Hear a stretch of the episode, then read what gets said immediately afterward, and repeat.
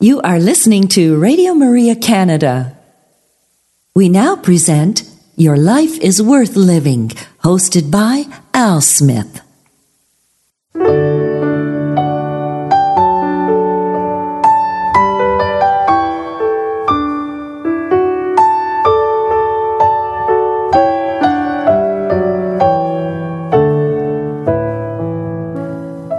Hello, Radio Maria family, and welcome to this week's edition of Your Life is Worth Living, Reflections from the Venerable Archbishop Fulton J. Sheen. For over fifty years, Archbishop Sheen captivated audiences on both radio and television. Millions tuned in each week to hear his messages of hope and encouragement. On this week's broadcast, we will share a few of those reflections with you, and so we'd encourage you to sit back and relax and enjoy one of the greatest communicators of our time, the Venerable Archbishop Fulton J. Sheen. Hello, Radio Maria family, and welcome to another edition of Your Life is Worth Living here on Radio Maria Canada, a Catholic voice wherever you are. I'm your host, Al Smith, and I want to thank you for joining me today to listen to a few reflections from the Venerable Archbishop Fulton J. Sheen. I want to start off uh, this week's broadcast with a thank you uh, for everyone who has uh, wished me well uh, with a new project I began a few weeks ago, and I am now an editor. And I uh, had the privilege of working with Sophia Institute Press, and together we put together a book entitled The Cries of Jesus from the Cross, a Fulton Sheen anthology. And what it is is a collection of Archbishop Sheen's writings on the seven last words. And uh, Archbishop Sheen was a master communicator, and he spoke so well about Christ and him crucified. And each year he would give his Lenten addresses, and he would always uh, change things up. He would not give the same talk each year. He would always add uh, a new dimension to that talk. And uh, if you've read a number of his books, you know how he uh, was very topical, uh, and he would always keep us entertained. And so during the season of Lent, uh, I remember one year he spoke about the Mass. And of course, at the end of the year, he produced a book called Calvary and the Mass. Uh, then the following year, he wrote uh, about the Beatitudes and, of course, shared those messages on his radio broadcast. And then the following year, it was a talk on the seven last words and the many sorrows of life. And he continued this pattern uh, the next year by talking about the seven deadly sins and uh, the seven last words. Uh, and so if you study Fulton Sheen, Uh, know that he, uh, for fifty-eight consecutive years, always gave a reflection on the seven last words, our Lord's Passion, His cross and resurrection, but always with a different theme. And so what I did was I put seven of those themes together into one treasury, and uh, so everyone can have a little bit of Fulton Sheen. Uh, every Catholic home should have this book. Uh, it is that good. And uh, blessed to be part of that project. So again, the book is called The Cries of Jesus from the Cross, a Fulton Sheen anthology uh, by Sophia Institute Press. And of course, you can find Sophia Institute Press on the web uh, by visiting their site. And uh, you can purchase the book uh, through them or from any of the fine distributors of good Catholic books all over this great Uh, I want to say area of Canada and the United States. And of course, uh, with the World Wide Web, uh, it's open to the whole world. But again, The Cries of Jesus from the Cross, a Fulton Sheen anthology by Sophia Institute Press, available wherever fine books are sold. And so again, thank you for your well wishes. And uh, it was a labor of love that I enjoyed doing. And uh, now we just want to enjoy the fruits uh, that come from the wisdom of Fulton Sheen. Okay, uh, today, let's see. Uh, what I've pulled out of the archives for you is a beautiful talk entitled The Denial of Sin. And I tell you, that's one of the greatest problems in the world today, is that people deny sin. They don't think, you know, things are, are sins anymore. It's very clear now. I'm laughing, I'm giggling a, a little bit, but it's a nervous laugh because we see it so many times in our friends and family. They'll say, oh, that's not a sin anymore. That, I think the church changed its position on that, uh, which is not true. Sin is still the same. Sin is sin is sin.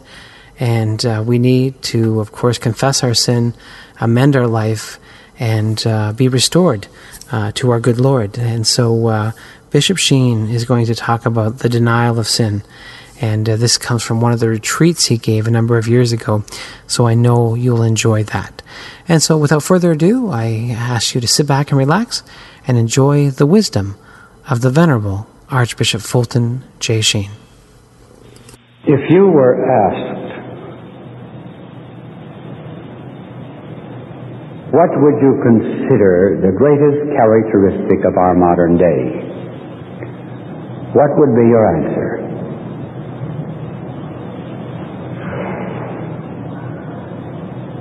I think that if you followed modern literature, you would answer a denial of sin. Sin is not in.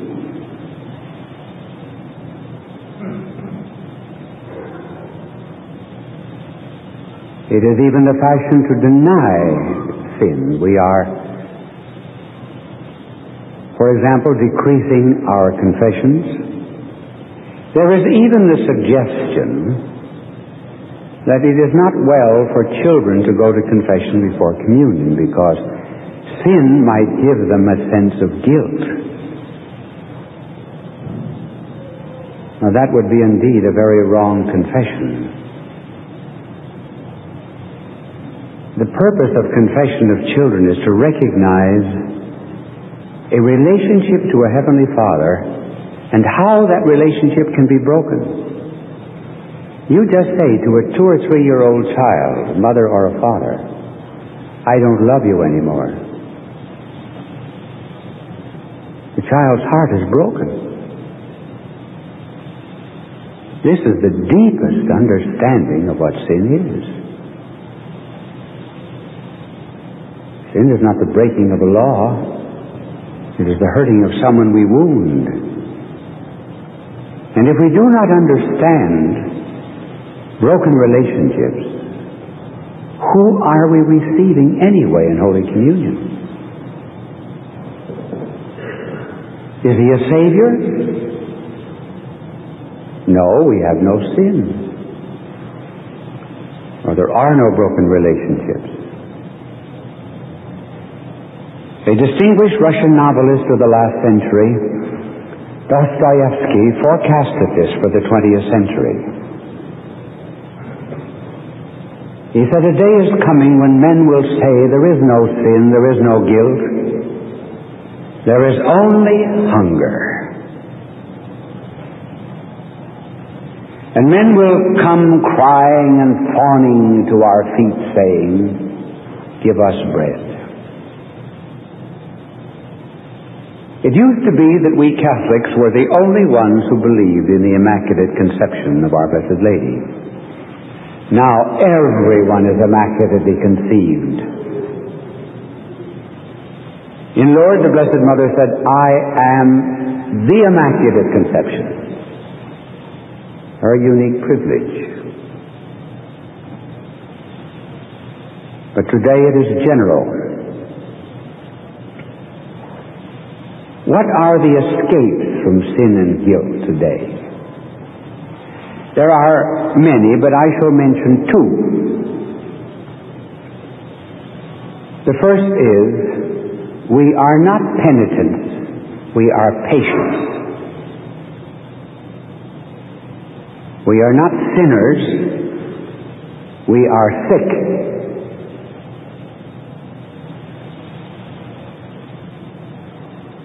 All guilt is considered abnormal. Therefore, you must go to a psychoanalyst or a psychiatrist to have your sins explained away, not to have the sins forgiven. Now, do not misunderstand me here. I am not saying anything against the psychiatrists, but it's because the psychiatrists are very badly needed in our day. I'm only speaking of those who deny guilt, and want their guilt explained away.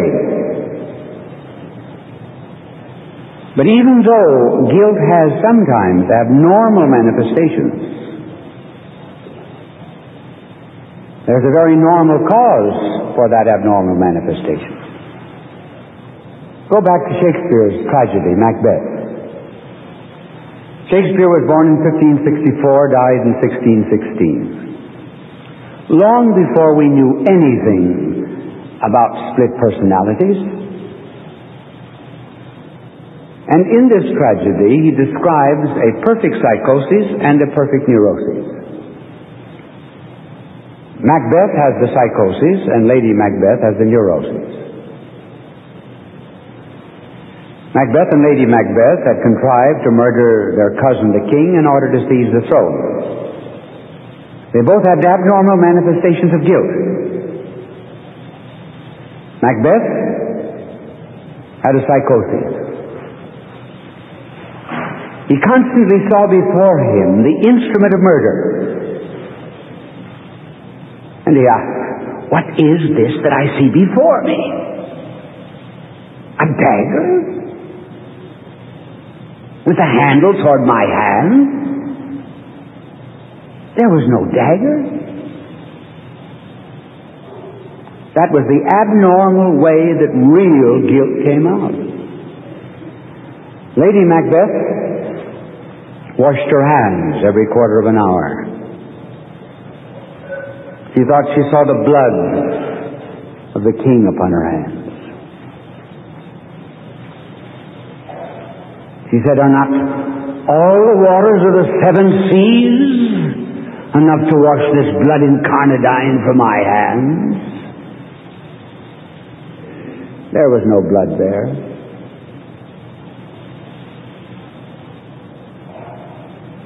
It was the crime that was coming out.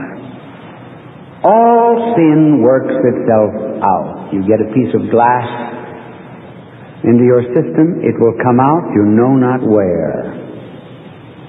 Squeeze the tube of toothpaste with the cap on, it will come out somewhere.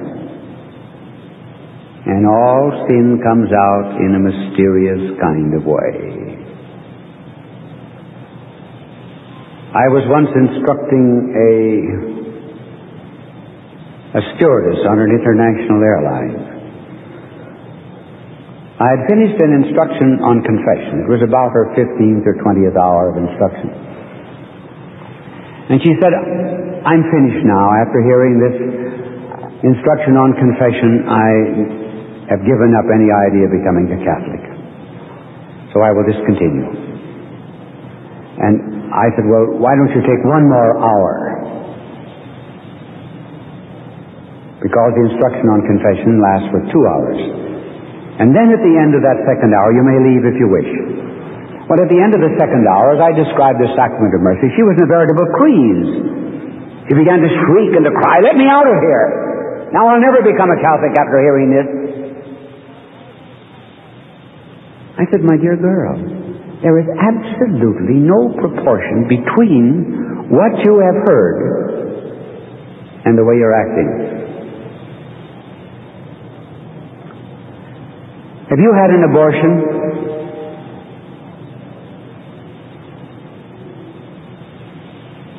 She said, "Yes." That was it. She finished instructions. I received her into the church, witnessed her marriage, later on baptized the baby. Now, I could have gone on for hours and hours explaining confession. That was not the problem. Guilt. How did it come out? It came out in a peculiar attack upon confession. And incidentally, when you hear falling or fallen away Catholics argue one way or another, never, never, never argue with a fallen away Catholic. They have not left the church for a reason, they've left it for a thing. They do not have great difficulty with the creed, they have difficulty with the commandment. But they'll rationalize it. And that is the second escape, rationalization. And they will attempt to find spurious reasons just to avoid, as the woman at the well did, the necessity of opening up one's soul before God. Take, for example, King David. David is one day on his rooftop, and he looks across the way and sees in an adjoining penthouse Bathsheba. He invited Bathsheba over to see his etchings. They love not wisely but too well, and she is found with child. Well, Bathsheba is married to Uriah, and here she is pregnant by the king. So what does David do? Well, have to get out of it some way. So David called Uriah back from battle. And he said, go home to your wife, in order to blame paternity onto the husband. Uriah said, I can't go home to my wife because we're at war.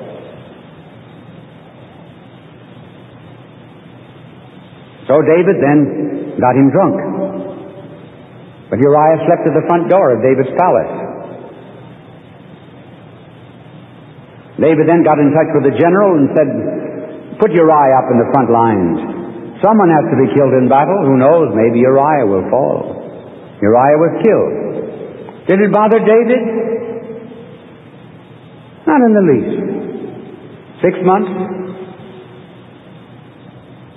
Even more. No troubled conscience. And one day, Nathan came to him. Nathan said, David, I have a case in social justice for you. There's a poor man who had a single ewe lamb, and a rich neighbor came and took that ewe lamb, killed it, and served his guests. What shall we do? David, now, great defender of social justice. David said, that man shall pay with his life and restore fourfold what he's taken. And Nathan said, thou art the man. You're the one that stole the ewe lamb from the poor man. You stole Bathsheba. And you're guilty of the life of Uriah.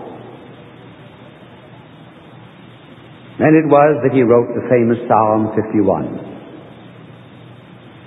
Miserere mei. Have mercy on me, O Lord. My sin is always before me. And do you know what we're going to see in our culture in the next fifteen or twenty years? We're going to see a lot of schizophrenic women who have had abortions. And the abortion will not bother them for five or ten years. And then your cruelest pain is when all the honeyed treasure of your body is spent and no new life to show. Because then you understand how people taste the bitterest of all punishment, whom pleasure isolates.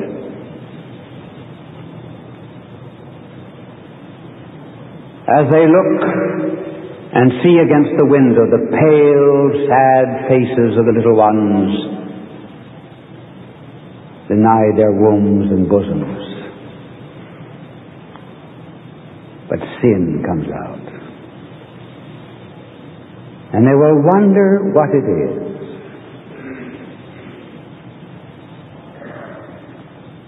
But God's law is written in our nature.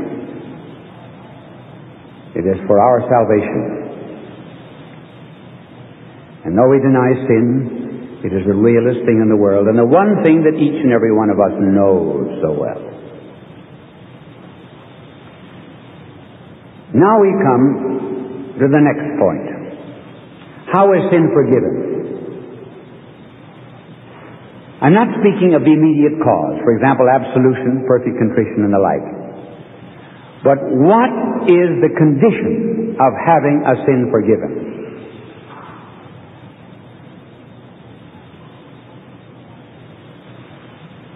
Perhaps I can impress it upon you more by reading it directly from Scripture. I think I remember the text. I think it's in the eighth chapter of Hebrews, verse twenty-three. And if it is not there, I shall have to quote it for you by memory.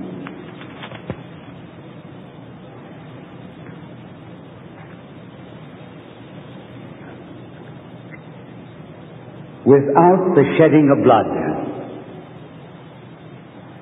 there is no forgiveness.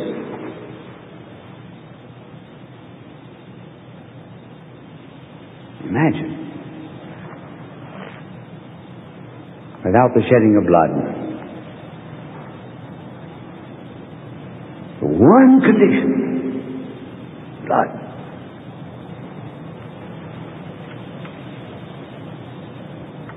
Why blood? Well, because sin is in the blood. It's in every alley and gateway of the human body. It's in the blood of the alcoholic. It's in the blood of the degenerate. It's in all diseases which are the effects of sin. And if sin is in the blood somehow or other, blood has to be shed in order that we may in some way get rid of it.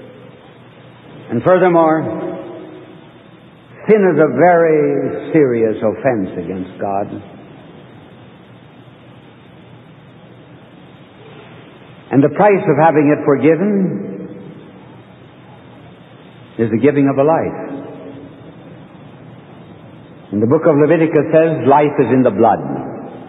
And therefore, the more important the life that gives its blood, the greater the assurance of the forgiveness of sin. When God then took upon himself a human form and shed his blood, that became the way of salvation. Without the shedding of blood, there is no remission of sin. In his holy hour, then, let us now go through, go through the Scriptures, old and new,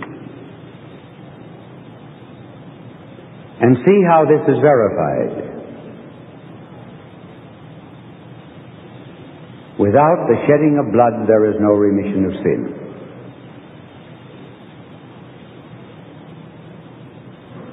First, we go back to the original sin, when there was an abuse of freedom.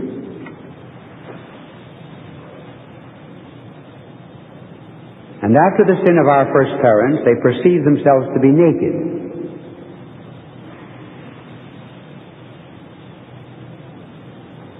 Why naked? Well, in the state of grace, they were, they were clothed with an aura of grace. Union with God. It was a kind of a mystical covering. When they lost grace, then they felt themselves naked.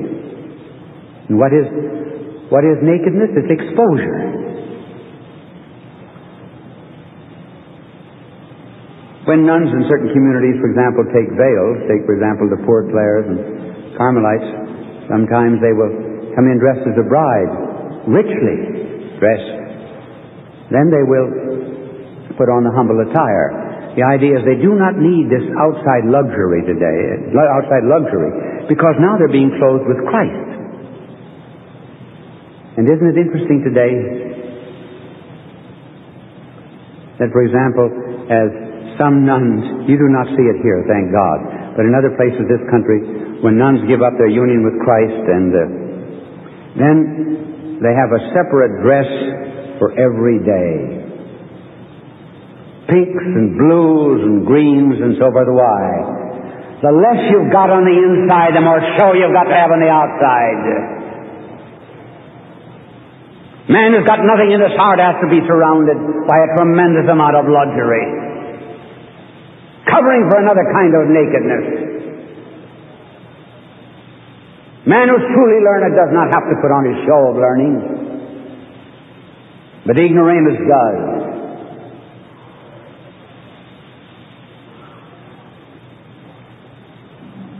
So they were naked. How do they cover their nakedness? They made for themselves an apron of fig leaves, and the fig leaves dried. And they were exposed again. How was their nakedness covered? And here we come to something that I, I never heard about it in the seminary for some reason or other. And it's so basic. It's in the third chapter of Genesis. verse twenty-one. And the verse just glides in, showing you some of the deep mystery of Scripture. The Lord made tunics of skins for Adam and his wife and clothed them. God gave them the skins of animals. Now notice three points here. One, God did something.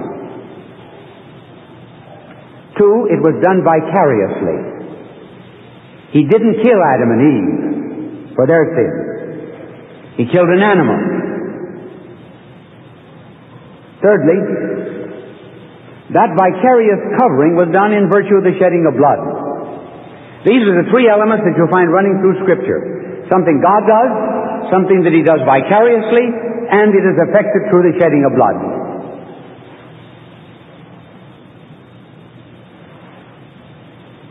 I said I was going to take you through Scripture. Glory be to heavens, the way I'm going. We're only in the book of Genesis. But we have to finish within the hour, so I will hurry. Then we come to Cain and Abel. Cain offered the fruits of the earth. He was a technologist. He thought that was all you had to do to pay worship to God. Give the product of the earth. The earth was cursed, and he gave the fruits of the earth. What did Abel do? Abel caught that primitive tradition, and he offered a blood sacrifice.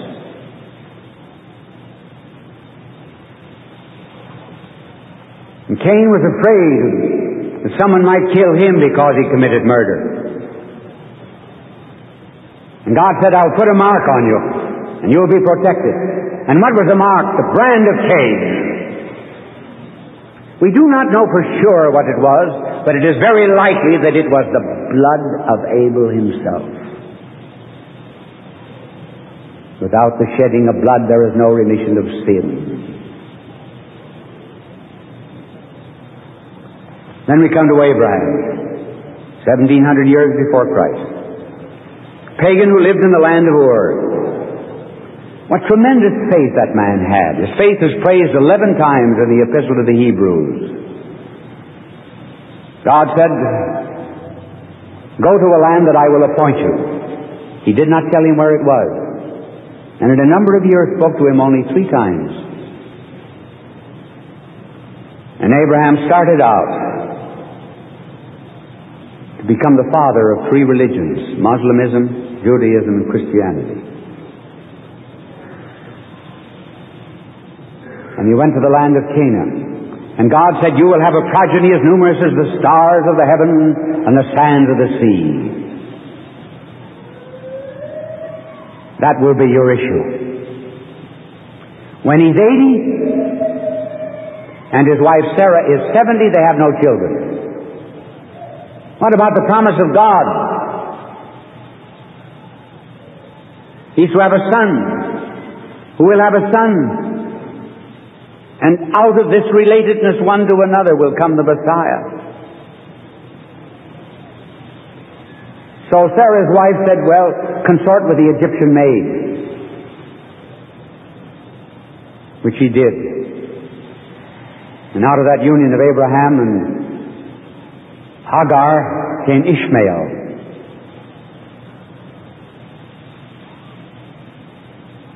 The law without grace. When Abraham is a hundred and Sarah is ninety, and they both are beyond the time of conception, God had still not done anything. So think of the faith that Abraham had to have, that God will do something. And when God finally said, you're going to have a son now, you'll be rejuvenated, Sarah laughed, and she said, I didn't laugh. You did laugh. So the son was called Laughter. That's the meaning of Isaac. So he had a son. Now, after waiting all these years for a son, God says, now, sacrifice your son. Think of it. In this day and age, when we write about obedience, we always say, obedience must be rational. Rational? What was rational about God's command to sacrifice His Son?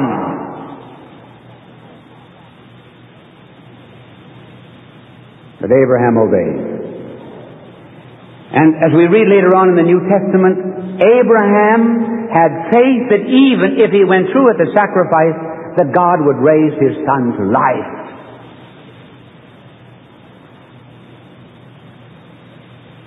No one was ever comparable in the Old Testament to Abraham for faith.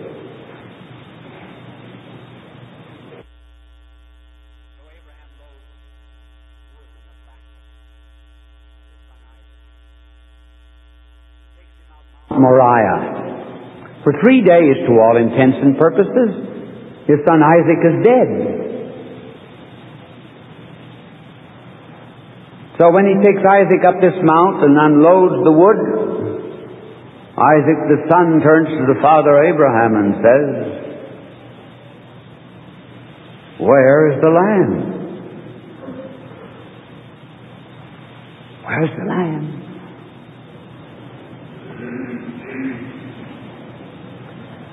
And that question was caught up on the top of Mount Moriah, and it floated down the centuries. And Jewish ears heard it for decade after decade. Where is the Lamb? Where is the Lamb? Where is the Lamb? And Abraham said, God will provide. Which was an answer a bishop gave to me once, which was a turning point in my life, and I accepted his word. God will provide, Deus providebit, and just as Abraham lifted the sword to kill his son, God stayed his hand, and there was a ram nearby, and the ram was offered. The ram's blood was shed. One, something that God did. Secondly, it was done vicariously, the ram in the place of Isaac. And thirdly, it was effected by the shedding of blood.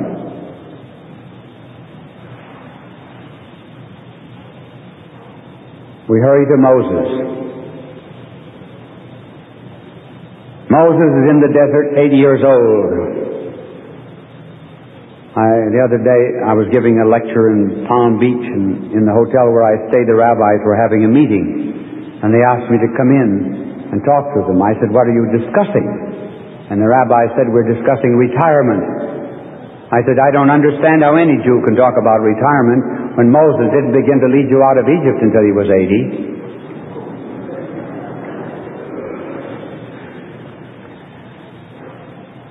So Moses is called by God at eighty to lead the people out of the land. Miracle after miracle is worked by God, and Pharaoh promises to let the people go and does not let them go. And God's patience was now at an end, and he said, tonight I will slay the firstborn of every man and beast in Egypt. Then he said to Moses, kill a lamb, one year old, unspotted. Take that blood, sprinkle it over the doorpost, not on the floor where anyone could walk on it.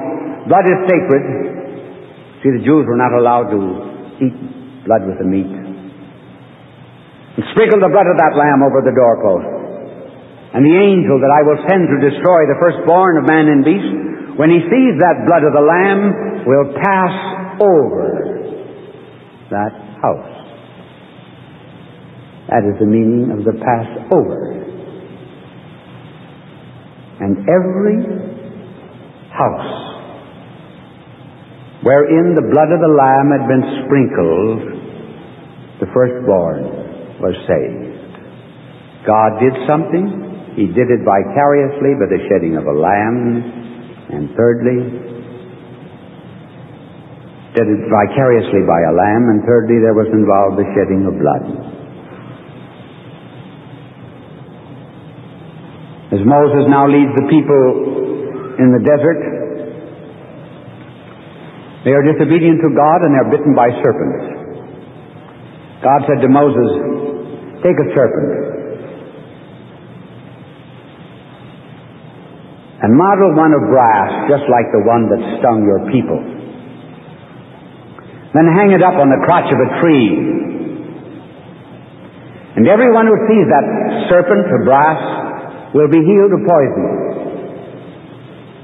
Now, there's absolutely nothing in looking at a brass serpent that will cure snake bite. Nothing. All these things were in the Old Testament were done in figure. It was something God asked. And those who looked upon that serpent of brass were healed of the poison. And isn't it interesting that when our blessed Lord came one night in a discussion with Nicodemus, he said, the Son of Man must be lifted up in the desert. The Son of Man must be lifted up on the cross as Moses lifted the serpent in the desert.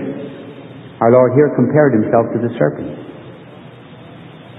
So our blessed Lord on the cross looked as if he were full of the poison of sin, because he took our place and had our sins upon him. But as there was no poison in the brass serpent, so there was no poison of sin in the person of Christ, and all who look upon him will be healed of sin.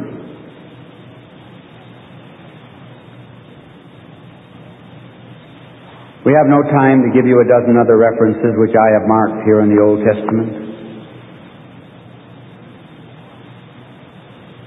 because we must bring it to a close. But now we come to the New Testament and to John the Baptist. John the Baptist is preaching in the Jordan.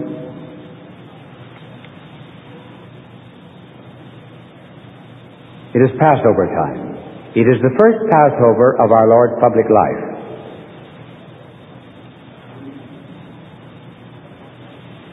On that highway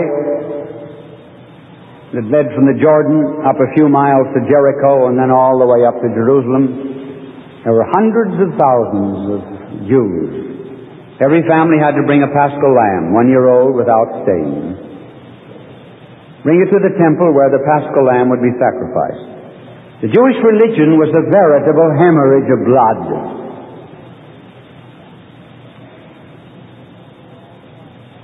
And all the while, these people of the Old Testament who live in figures heard the question of Isaac, where is the lamb? Where is the lamb? As John the Baptist preaches his hard doctrine of penance, laying the axe to the root of the tree, he sees the family leading these one-year-old lambs, children at church, had tied purple and red ribbons around the necks of the lamb. And as he watches that procession in his preaching, he looks up and sees someone in the crowd. He interrupts his discourse. And the question of the centuries was answered. Where is the Lamb? He shouted out, behold, the Lamb of God!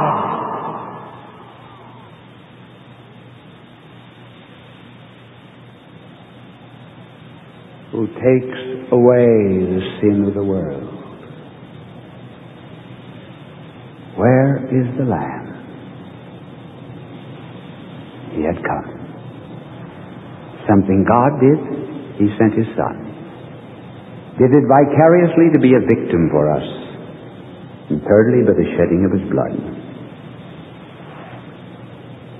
And our blessed Lord, therefore, is unfurled on the gibbet of the cross.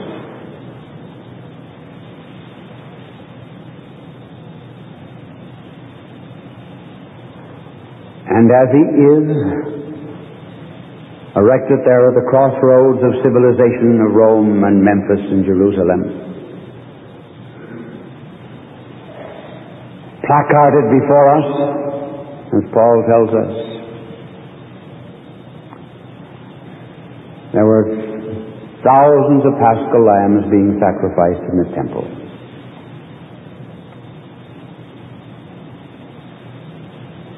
It was a great ceremony in the temple while our Lord was hanging on the cross. Here was this great purple and hyacinth and gold curtain, sixty feet high, that divided the Holy of Holies from the rest of the temple. The high priest was allowed to enter this Holy of Holies only once a year, and this was the day. So he would take He was preparing to take the blood of the Lamb and sprinkle it on that curtain, which gave him the right to enter and to commune with the Holy of Holies. And as the priest prepares in the Temple of Jerusalem, living in the symbol and the figure of the Paschal Lamb, our Lord offers His life on the cross, and a Roman soldier pierces his side with a lance. And at the very moment that the side of the Christ is opened with that lance, this great curtain of the Temple of Jerusalem is rent from top to bottom. Not from bottom to top, for man could do that.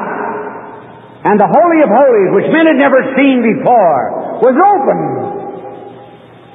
And on Calvary itself, the true Holy of Holies, Christ, His heart was open. Heaven was open. The Lamb had come, and the price of redemption had been paid.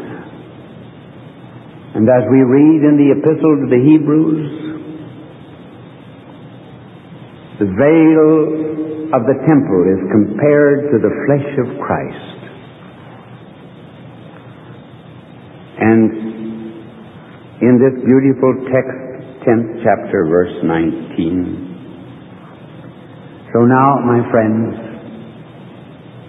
the blood of Jesus makes us free to enter boldly into the sanctuary," into the heart of Christ, "by the new living way which He has opened for us through the curtain, the way of the flesh. Without the shedding of blood, there is no remission of sin." And I believe the reason we have so much violence on our streets, forty different kinds of wars going on at the present time in the world, so much shedding of one another's blood, is because we instinctively realize that without the shedding of blood there's no remission of sin. And when we do not invoke the blood of Christ, we shed one another's blood in the dirty business of war.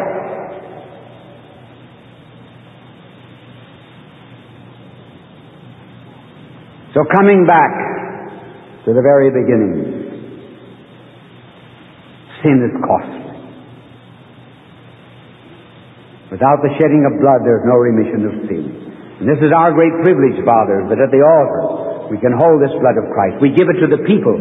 We give them communion. And as Moses, Moses sprinkled the people with the blood of the Lamb, so we are giving the blood of salvation in Holy Communion. Every time we lift our hand in the confessional box, blood drips from it.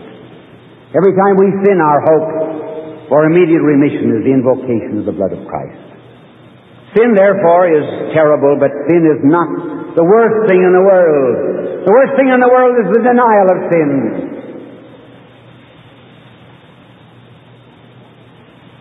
If I am blind and deny there's any such thing as light, shall I ever see?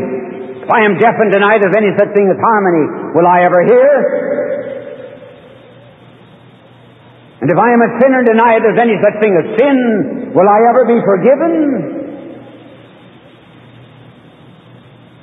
It is the denial of sin that is the unforgivable sin. And so as we get away from Christ, we need new covering. It's very interesting to see the symbols change when we lose the reality. When we lose patriotism and love of the country, we begin to burn the flag. When we cease to love our consecration, we take off the signs of consecration.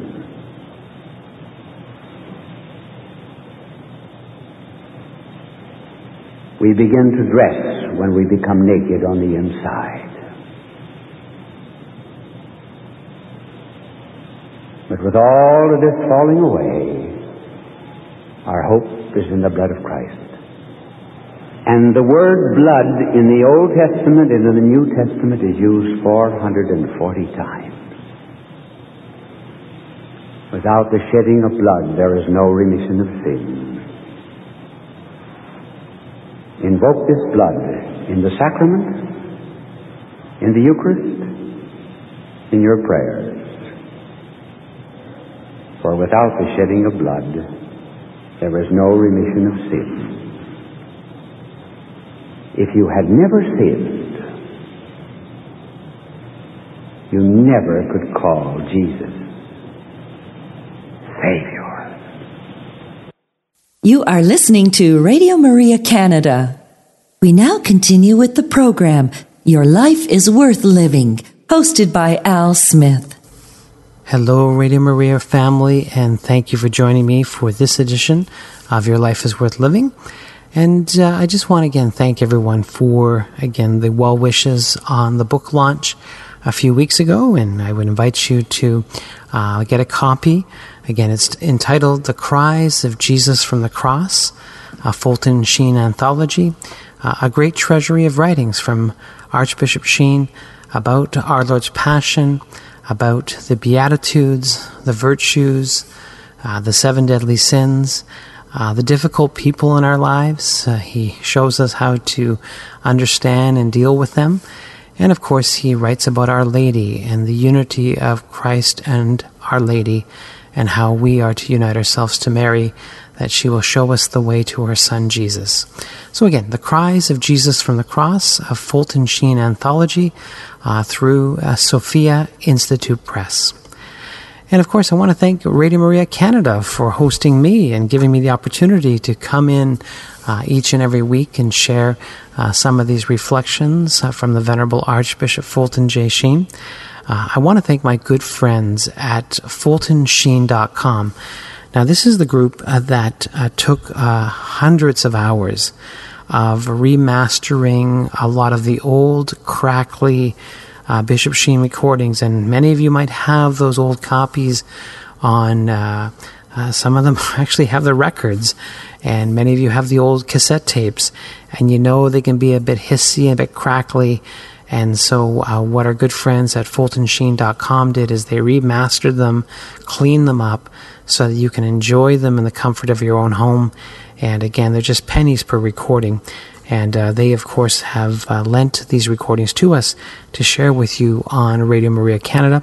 And so I would ask you to visit their website, uh, w w w dot Fulton Sheen dot com, and uh, there for just twenty-seven dollars you can have hundreds and hundreds and hundreds of recordings, uh, the whole library that they provide. And uh, you can even download the Fulton Sheen phone app, Uh, which goes onto your uh, regular cell phone. Doesn't matter if it's an iPhone or an Android phone. Uh, the app works for both. So, uh, again, you can carry Bishop Sheen with you wherever you go. And so, again, uh, our thanks uh, to the good folks at Fulton Sheen dot com for making uh, these recordings available to us at Radio Maria Canada. Again, we are uh, short on time today. It's just that was a longer talk that Bishop Sheen gave. And uh, so I think we'll just kind of end with a bit of a musical interlude. Uh, I call it an interlude, but uh, again, because many of you stay with us uh, throughout the day. And uh, thank you for those who keep us on the radio all day long, uh, listening to us, uh, you know, morning, noon, and night. Uh, we need good stuff going into our ears and uh, feeding our souls. And uh, Radio Maria Canada provides that for you. Uh, again, many quality programs. And my thanks to the many volunteers who uh, work countless hours to uh, keep us afloat. And again, God love you for your effort. And I'd ask you to be charitable in your giving. Uh, this is, again, a listener-supported apostolate.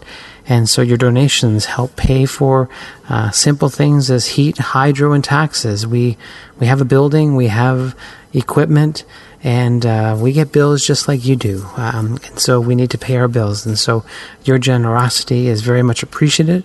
Of course, we can issue you a charitable receipt and uh, help you with your taxes. Uh, but again, God sees sees all, and He knows your heart. And so I'd ask you to uh, prayerfully consider giving a donation to Radio Maria Canada to help keep this show on the air, along with many other fine programs. And so uh, if you'd like to contact me, you can visit me at my website, uh, bishop sheen today dot com. And uh, on bishop sheen today dot com, you'll find the archives of all the shows we've done here at Radio Maria Canada. Uh, we're actually on episode number seventy-four today. Uh, so uh, where did the time go? Uh, well over a year and a half now, and uh, we are blessed. And uh, again, uh, not only that, uh, sh- these shows are on uh, this uh, website, uh, but all the YouTube videos. I think there's a hundred of them right now on the website. Uh, there's a few free downloadable books and pamphlets that you can do, um, read at your leisure. Uh, so everything Bishop Sheen is on bishop sheen today dot com. So again, uh, something to look up on the internet uh, to uh, keep yourself busy and to stay holy, because you want to listen to holy stuff and watch holy stuff, and uh, you know, protect your senses, guard your senses. Anyway, all right, everyone, uh, thank you for listening, and uh, well, until next time, may the Lord bless you and keep you. May the Lord let His face shine upon you and be gracious to you. May the Lord look upon you kindly and bring you peace. And we'll end with uh, Josh Groban's uh, beautiful song uh, entitled "Thankful," because we truly give God thanks. God love everyone.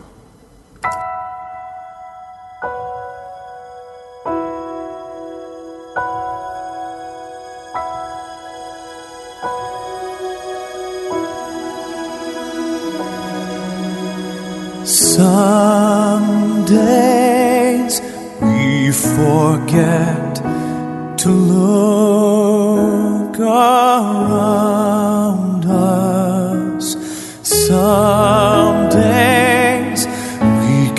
see the joy that surrounds us. So caught up inside ourselves, we take when we should give. So for tonight we pray for what we know can be, and on this day we hope for what we still can't see. It's up to us to be the change, and even though we all can still do more, there's so much to be thankful for.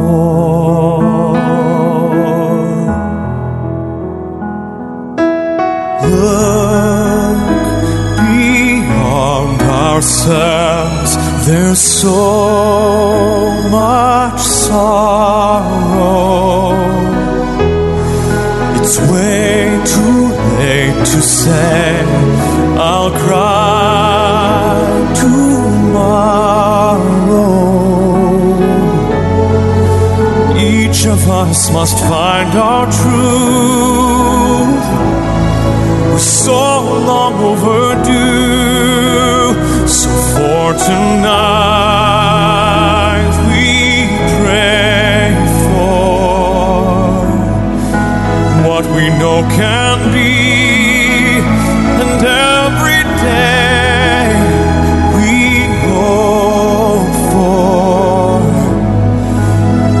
still can't see. It's up to us to be the change, and even though we all can still do more, there's so much to be thankful for.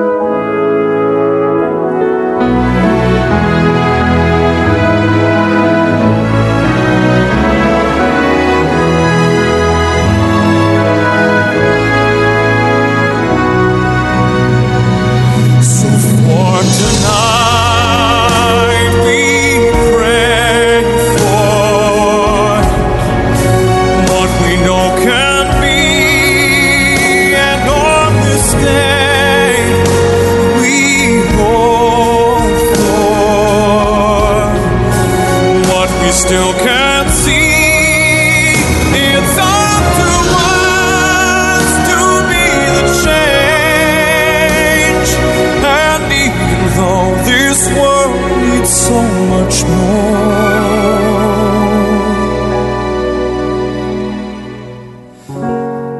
there's so much to be thankful for.